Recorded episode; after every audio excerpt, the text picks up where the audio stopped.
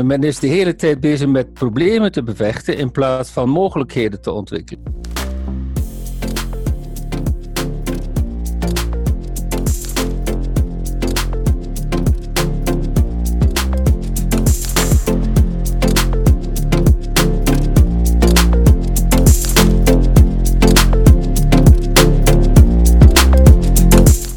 Welkom bij deze nieuwe aflevering van Open Up Digitals, dit keer met Jan Bommerez.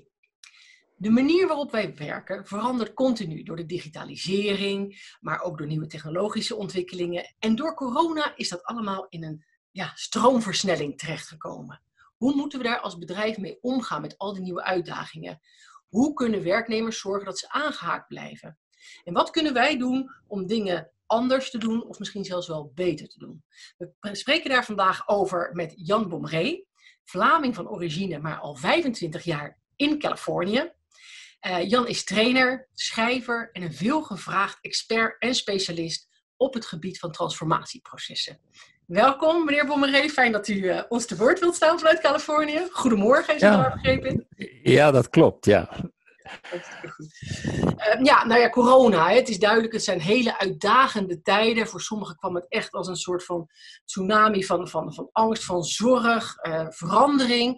De wereld zit in een soort snelkookpan, niks is meer hetzelfde. Alles moet anders gedaan. Hoe ziet u deze ontwikkeling van corona? Wat is er precies aan de hand? Nou, als ik dat zou weten, dan denk ik dat ik elke dag op Zoom ben met de hele wereld. Nou ja, ik wil het eigenlijk bekijken vanuit systeemoogpunt. Want ik denk dat dat is wat ontbreekt. Dat men veel te veel nog altijd in lineair denken zit. En dat men nog altijd denkt van dit is de oorzaak en dit is het gevolg. Maar zo werken systemen niet. Dus wat ik eigenlijk zou willen zeggen daarover is wat Prigogine daarover zei. Dat een systeem onder stress evolueert naar een punt waar het maar twee kanten mee op kan. Of het wordt een doorbraak of het wordt een afbraak. Dus we moeten maar hopen dat het geen afbraak wordt. Maar kun je daar zelf invloed op uitoefenen? Nee, het systeem heeft zijn eigen intelligentie. Dus je hebt wel je lokale systeem waar je iets aan te zeggen hebt. Dus je lichaam is ook een systeem. Maar dus het globale systeem, daar zijn zoveel invloeden dat mensen de illusie hebben dat ze dat kunnen sturen, maar dat geloof ik dus niet. Dat systeem heeft zijn eigen intelligentie. Okay. Dus ik geloof nog altijd dat het een doorbraak zal worden en dat het oude systeem zich verzet tegen het nieuwe.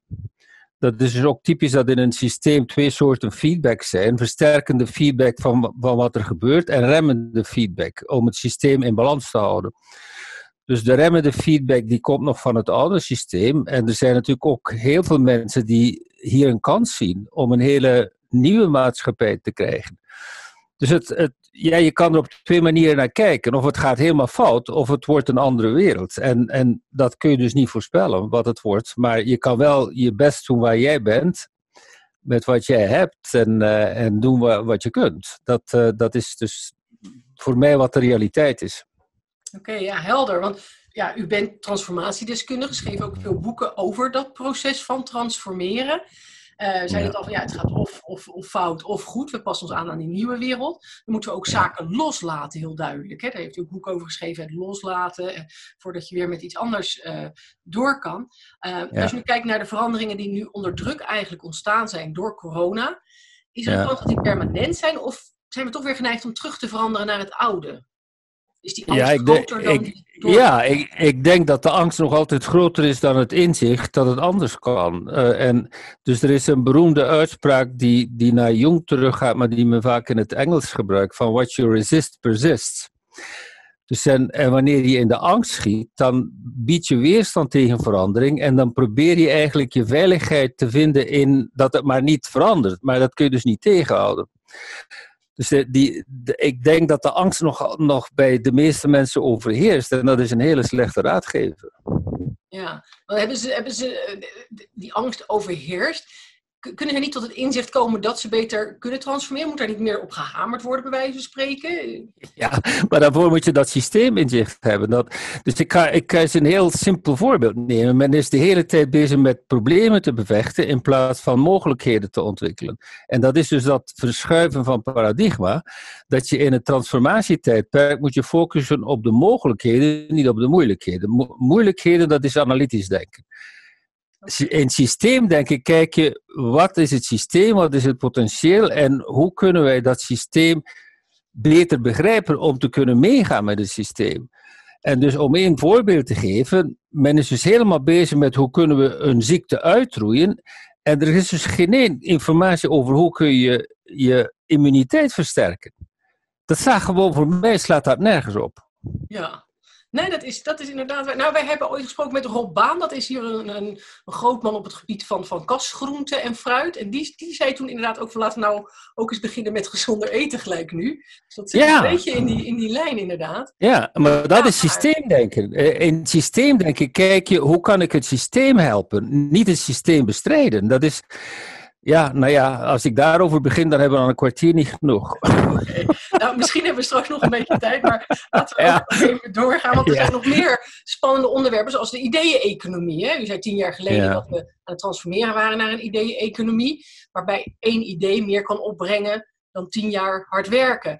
Hoe kijk je daar tegenaan nu in 2020 met die corona, hè? Die nieuwe ideeën, die creativiteit? Gaat dat juist iets extra's opleveren? Even los van een pilletje voor corona of iets. Maar dat is waarom ik optimistisch ben. Is dat de mensen die niet in angst leven, juist degenen zijn die met de nieuwe ideeën gaan komen. En dat daar de hoop van de wereld is. In de creativiteit. En dat zijn vaak jongere mensen. Dat is wat in de laatste 10 jaar heel duidelijk gebleken is. Dat vaak de doorbraken van heel jonge mensen komen. Die niet vastzitten in die oude paradigma's. Dus ik geloof dat creativiteit de hoop van de wereld is. Dan begin je dus met jonge mensen eigenlijk. Dan zou je even een uitstapje moeten kijken naar het schoolsysteem ook. Nou ja, dus als je kijkt, het is eigenlijk vrij logisch dat de jonge mensen nu meer het kanaal kunnen zijn. Want waar vroeger ervaring je waarde vergrootte in het bedrijfsleven, is ervaring nu vaak juist een probleem, omdat je te veel in het oude denken zit. En dus ik denk dat je moet in organisaties ervaring en jonge frisse kijk bij elkaar brengen. En dan heb je dus die twee feedback loops in het systeem. Je hebt het nieuwe, maar je moet met het nieuwe niet het kind met het badwater weggieten. Dus als je dat samenbrengt met de ervaring en daar een gesprek hebt, dan heb je het beste van twee werelden. En die jongeren die worden vaak nog gezien als ze hebben te weinig ervaring. Maar dat is niet het punt als je over creativiteit praat. Oké, helder. Ja, nou dat gaat allemaal eigenlijk over mensen zelf. Hè? Die verandering binnen mensen, binnen generaties. Maar kan digitalisering of technologie ook nog een rol spelen bij die hele verandering? Ja. Er zijn dus weer twee kanten aan. Eén is dat er sommige dingen niet met digitalisering kunnen opgelost worden. Dat je dus wel gesprekken moet hebben met elkaar. Tuurlijk, je kan ook gesprekken hebben online, maar dat is toch niet helemaal hetzelfde. Maar dus langs de andere kant is die digitalisering bevrijdt ook mensen voor creativiteit. Hoe meer dingen je kunt aan een systeem geven, hoe meer capaciteit er vrijkomt om met ideeën bezig te zijn en dingen te gaan uitproberen, omdat je meer zaken aan het systeem kunt toevertrouwen. Dus ik denk dat technologie ook weer twee kanten heeft. Je kan technologie gebruiken of misbruiken. En om één voorbeeld te geven, in de geneeskunde zijn wij nu in staat om hele geïndividualiseerde geneeskunde te doen dankzij de technologie.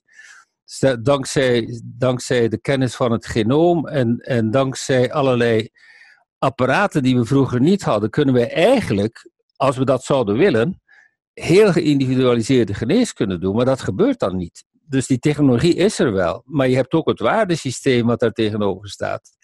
Ja. En dat is natuurlijk een veel grotere vraag. Hoe dat waardesysteem de technologie gebruikt of juist tegenhoudt, omwille van belangen.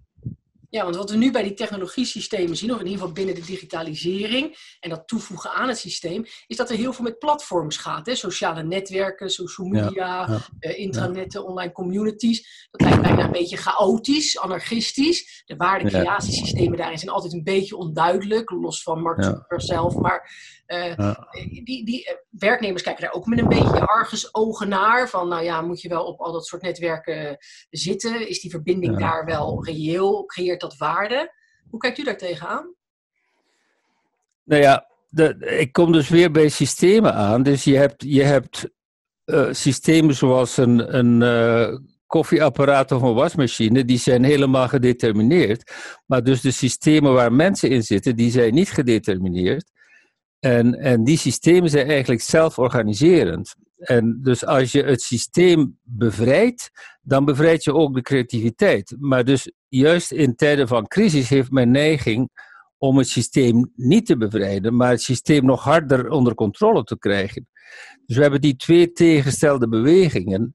Dat men ziet dat als chaos, maar het hoeft niet een slecht woord te zijn, chaos. Dus in chaostheorie wordt chaos bekeken als datgene wat niet vast ligt in structuren en waaruit de nieuwe orde komt. Ja. En dus dat is dus heel moeilijk om dat te vertrouwen. Dat er uit allerlei verbindingen een nieuwe orde kan komen. Maar dan moet je dus focussen op verbindingen en niet op taken. Ja. En dus dat is voor mij een van de moeilijkste zaken in organisaties, is dat eigenlijk creativiteit uit de verbindingen tussen mensen komt. En dat mensen neiging hebben om juist meer in isolering te gaan. En in plaats van het systeem ruimte te geven om te bewegen, dat het systeem nog meer onder controle gebracht wordt uit angst. Ja. Daar moet je dus juist het inzicht voor hebben om met dat systeem te leren samenwerken en te zien dat creativiteit in verbinding ontstaat. Dus wanneer je echt een gesprek hebt in verbinding, dan ontstaan ideeën die je niet alleen kunt bedenken. Ja, dus daarom ben ik een grote voorstander van een dialoogcultuur waar het potentieel van mensen benut wordt in verbinding. Ja, maar dat is natuurlijk een grote onzekerheid, hè? Van, komt daar wat uit? Hè? U heeft dus gezegd, van, nou ja, mensen zijn bang om ruimte te hebben met elkaar om te praten, als het niet duidelijk is dat er wat uit dat gesprek komt. Ja, ik kan me dat wel voorstellen, hè? Als ik hier werknemers heb die allemaal gezellig met elkaar aan het babbelen zijn, of kinderen in een klas, of op een school, of wat dan ook. Leuk dat jullie met elkaar babbelen, maar ik wil zekerheden. Ik wil het kunnen afvinken. Ja. Ik wil het in een systeem kunnen zetten van nou, dat is de opbrengst van dit gesprek en dat gesprek.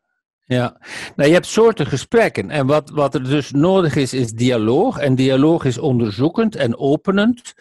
Maar meestal gaan we in discussie en dat sluit weer. Dus iemand komt met een nieuw idee en er zijn onmiddellijk mensen die zeggen, ja, maar dat gaat nooit werken. En dus die sluiten de deur weer. Dus in een discussie oordeel je de hele tijd over wat anderen zeggen. In een dialoog, de eerste regel van dialoogvoering is oordeel niet meteen over wat gezegd wordt, want anders sluit je het gesprek weer. En dus wat mijn ervaring is, uit de tijd dat ik daar nog mee bezig was in organisaties, is dat er eigenlijk ook een heel opleidingsproces nodig is om te leren dialoogvoering hebben met elkaar. Want voor je het weet zit men weer in discussie. Ja, dat is wel grappig. Ik heb op school zelf en mijn kinderen ook leren discussiëren, leren een punt verdedigen, redenvoering houden, waarbij de rest stil is en jij praat. Maar een dialoog, eigenlijk, tenzij je elkaar op schoolplein geslagen had, dan moest je even solliciteren met elkaar. Maar daar hield ik mee op, dialoog. Ja, dat leren wij niet. Maar het is, als je dat voor het eerst meemaakt, wat er mogelijk is wanneer mensen in verbinding zijn, dan weet je wat dat waard is. Maar als je dat nooit hebt meegemaakt, denk je dat is tijdverlies. En dat is het lineaire denken gaat in discussie. Dialoog is een voorbeeld van een zelforganiserend proces dat je moet vertrouwen. En het kan dus zijn dat je 2 keer bij elkaar zit en er gebeurt niks en de 3e keer heb je de doorbraak. Maar als je de eerste keer al zegt, nou dat gaat nooit werken. We zien wel, we hebben een uur met elkaar gepraat en we zijn nog nergens. Dan gaat men terug naar het oude. Dus dat leren vertrouwen van het proces en dat wij samen veel meer kunnen dan alleen, dat is een heel nieuw waardesysteem. Ja, ik vind het leuk dat u dat zegt. Ik vind... Ja, ik vraag me af of het intrinsiek in de mens zit. Dit is iets wat ik herken uit de begintijd van de social media. Dat je op Twitter en Facebook met mensen tot nieuwe ideeën kwam en open kon communiceren. Ja. En langzamerhand wordt het daar toch weer een soort van... Ik heb gelijk en jij hebt ongelijk. Ja, ja. Ja, maar hard. Dat eigenlijk zonder dat begon, ooit destijds, lang geleden... Als een heel open platform en een open manier van inderdaad met elkaar ideeën uitwisselen. Ja. Is dat echt iets van de mens of is dat iets van deze tijd? Of? Nou ja, dat is dus een ander onderwerp dat ook in organisaties te weinig belicht wordt. Dat is het onderwerp van emotionele intelligentie. Dus men is nog altijd heel erg bezig met IQ en niet met EQ.